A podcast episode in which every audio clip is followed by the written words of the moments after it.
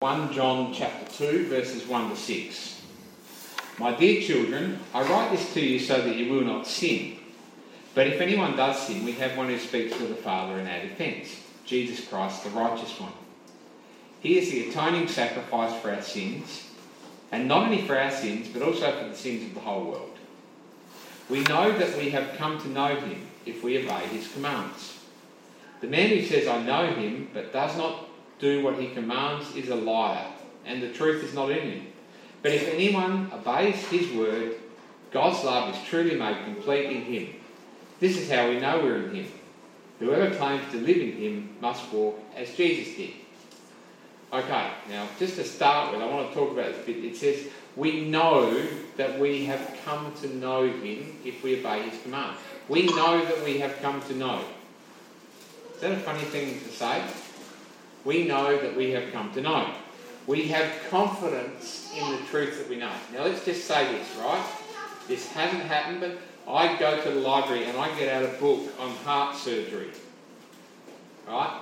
And I read it very carefully and I learn step by step how to do a triple bypass. Okay? I understand where you've got a cut.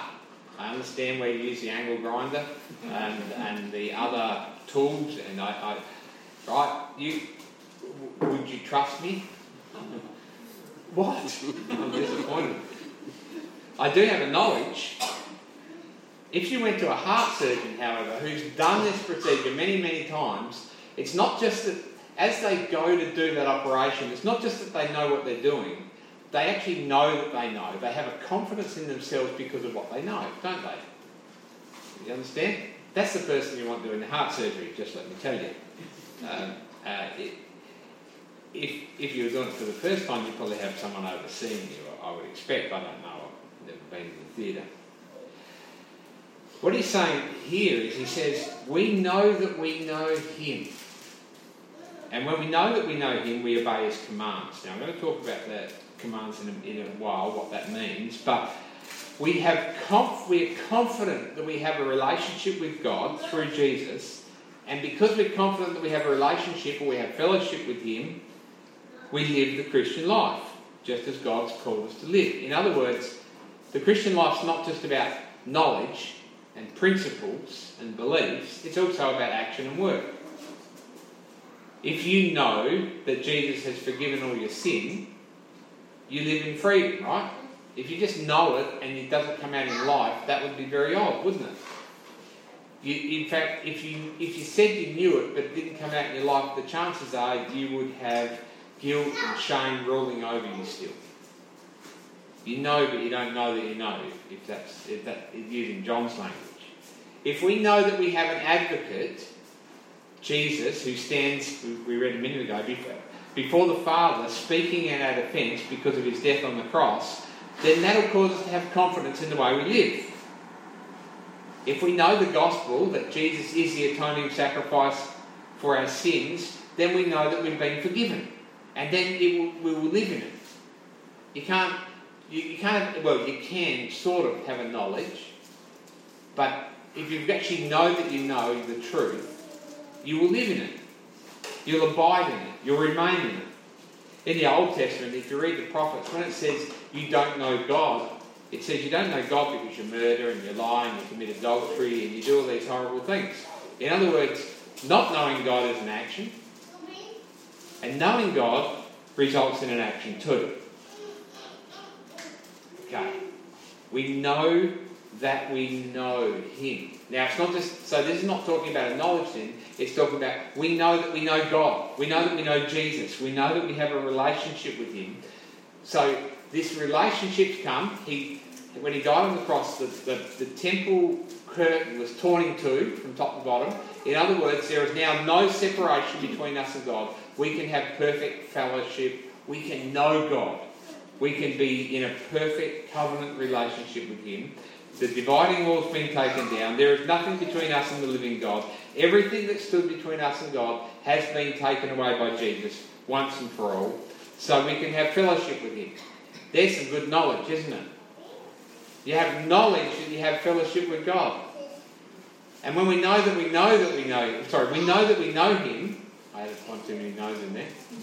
I'm not a yes man, I'm a no man. But um, when we know that we know Him, we live in that fellowship with Him, don't we? We know and it, we walk it. And it, it said, though, that we know that we've come to know Him if we obey His commands. In other words, there is an outworking in obedience. Now that's good to know because sometimes you might think, okay, how do I know that I'm a Christian? And sometimes people will say, you just know. What if you don't have that experience where you just know? Or what if someone says, you know you're a Christian because you hear God's voice in a certain way, and you don't get that voice? Then do you know that you know? Or what if um, you have to have this incredible religious experience, this, this glow or this light or this something that goes on, you hear people talk about, before you could know. Is that what he says? But it's interesting, isn't it? He says, we know that we know him when we obey his commands. That's simple, isn't it? How do you know that you know him? You, you do what you're told, don't you? What's the proof of your faith? Obedience. Now, that might sound a bit funny, and we'll talk about is that saying, so try hard to obey him so then you'll be a Christian? No, it's not saying that. But it's saying you know you're a Christian because you obey him. He says this in verse 4 The man who says, I know him, but does not do what he commands is a liar. But anyone who obeys his word, God's love is truly made complete in him. This is how we know we're in him. Whoever claims to live in him must walk as Jesus did. Whoever claims to live in him will walk, must walk as Jesus did. So as we know him, we walk as Jesus did. So I'll, say this again. I can't tell you, I can't get here and say, obey all the commands, walk as Jesus walked, live like this. You won't be able to do that, that unless you first have fellowship with Him, unless you know Him. Jesus said this in John 14 15 If you love me, you'll obey my commands. Again, it's simple, isn't it? When you're in this love relationship with me, you'll, you'll do what you're told you'll obey my commands. Trying to obey the commands doesn't make you a Christian, but a Christian tries to obey the commands. John, John's already said this is how you become a Christian. He's already said that Jesus has died for you. Uh, this is what he's done. This is how you have fellowship with him through his blood. You're saved by grace, by gift, through believing what Jesus has done. But then when you have faith, and you have fellowship with Him and you walk in the light, you obey His commands. Obeying, I'll say it again, obeying is not the condition for knowing God, but obeying the commands is the outworking of knowing God. I've, you hear people say sometimes it's not about the commands, it's just about loving God. Just got to love Him. Just got to, just got to have that love. Don't need to read the scriptures actually. I just need to love Him. Except for when a person knows and loves Him, when they know the gift of grace, they will do everything they can to obey Him. It's natural, isn't it? That's just the way it works. In fact, at one point, I, I may have read this last week or sometime, but Paul says, um, the grace that I'm under makes me work harder than everybody else well, all those others he's talking about in 1 Corinthians. He said in 1 Corinthians 15.10, but by the grace of God I am what I am. So in other words, it's all a gift. And his grace was not without effect. In other words, his grace, this gift did something in me. No, I worked harder than all of them. So I worked harder than everybody else because, because I was under this gift. Yet not I, but the grace that was with me. In other words, that grace in me caused me to work harder than anyone else. So when we trust in the finished work of Christ, when we know that, He gives us His Holy Spirit who brings us to do this work. Now, hear this. All Christians have the Holy Spirit. If you're a Christian, you have the Holy Spirit. We get tired of that graded approach. People with the Spirit normal plebs. Okay?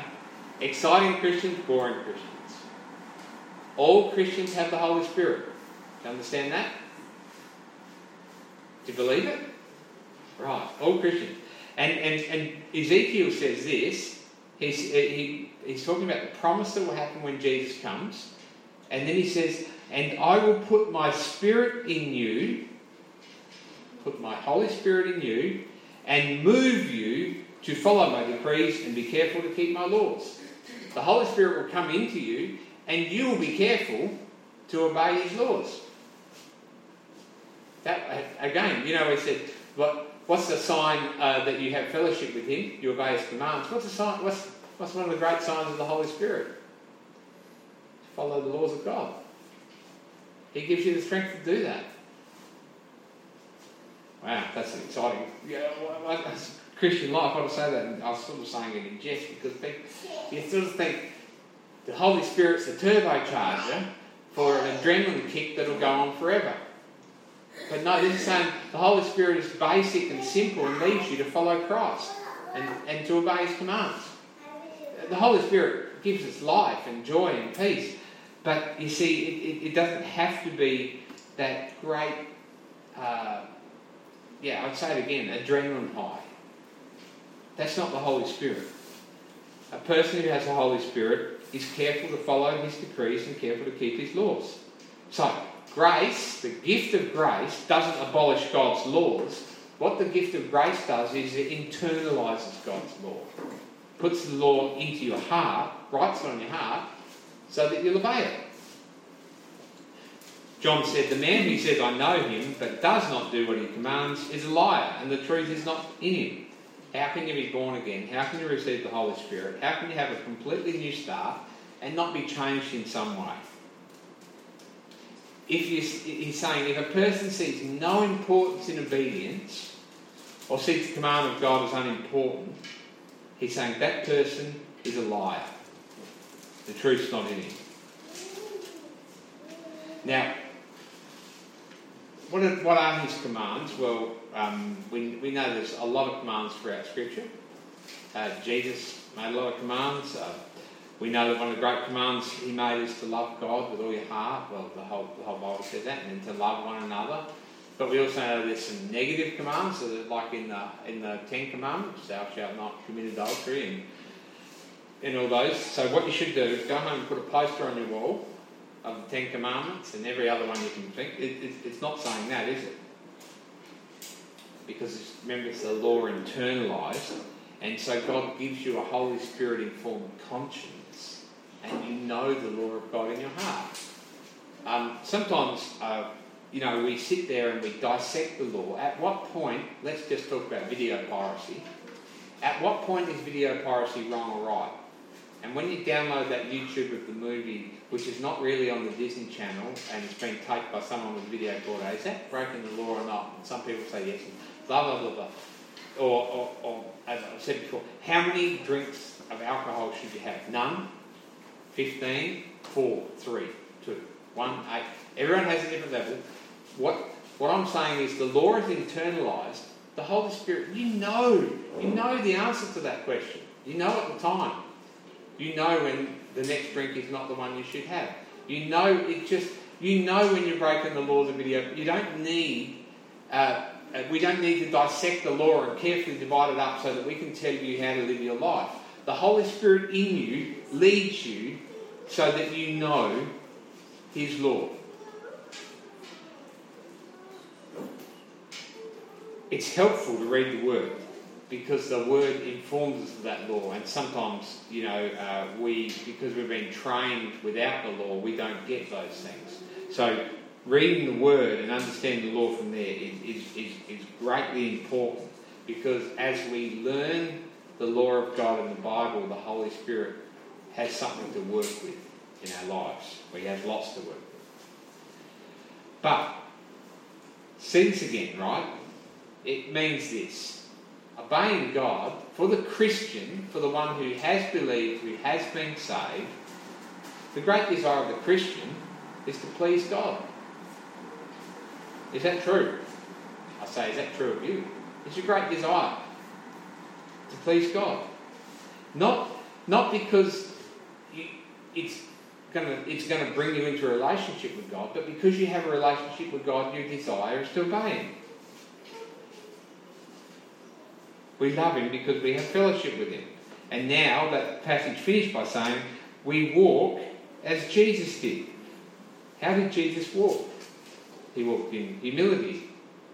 He walked selflessly, not selfishly. His desire wasn't for his own glory or for his own fame. In fact, he says things like, I love to do the Father's will. It's my joy to obey the Father, the commands of God. I love to have fellowship with Him. Jesus' greatest gift in life, the greatest joy, was to simply walk with the Father and to do His will. And the Father delighted in the Son for His obedience. And because Jesus delighted to do the Father's will, what was the result of that? Well, it was our forgiveness. He walked the Father's will, and then that caused the forgiveness of our sins and His death on the cross, and our restoration all came because of his simple love and obedience for the Father. And now, understand this. Am I saying that if you are in a relationship with God, you will obey all his commands and always be perfect?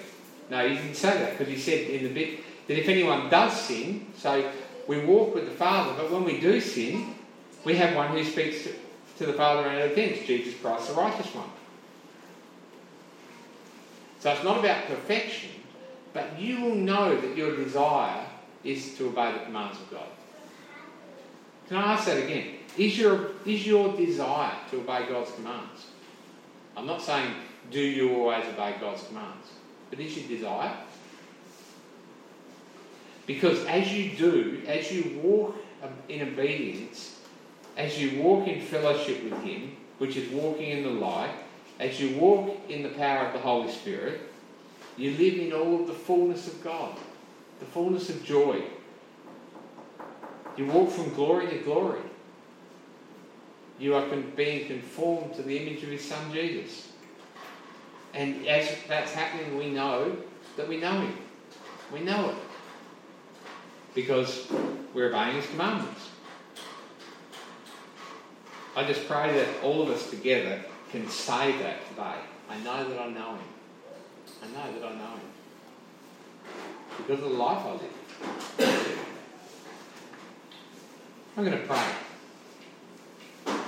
Father, as, as we talk about your commands and your laws, we, uh, we quickly feel a condemnation because we know we haven't obeyed all your commands and we haven't lived as you've called us to live. In fact, we haven't lived as we've desired to live.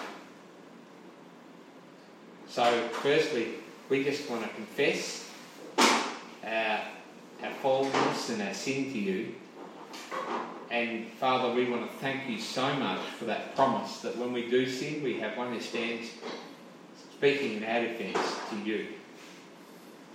And Father, we thank you that by his blood you have washed away our sins. Father, I pray that you would teach each one of us more and more of your law, that we might walk in obedience and we might walk in love and we might walk in fellowship with you and the full joy that comes from knowing you. And Father, that you, by your Spirit, might give us a knowledge that we might know that we know. And Father, that we might know you and walk in the depths and joy of a relationship with you. And I pray this in Jesus' name.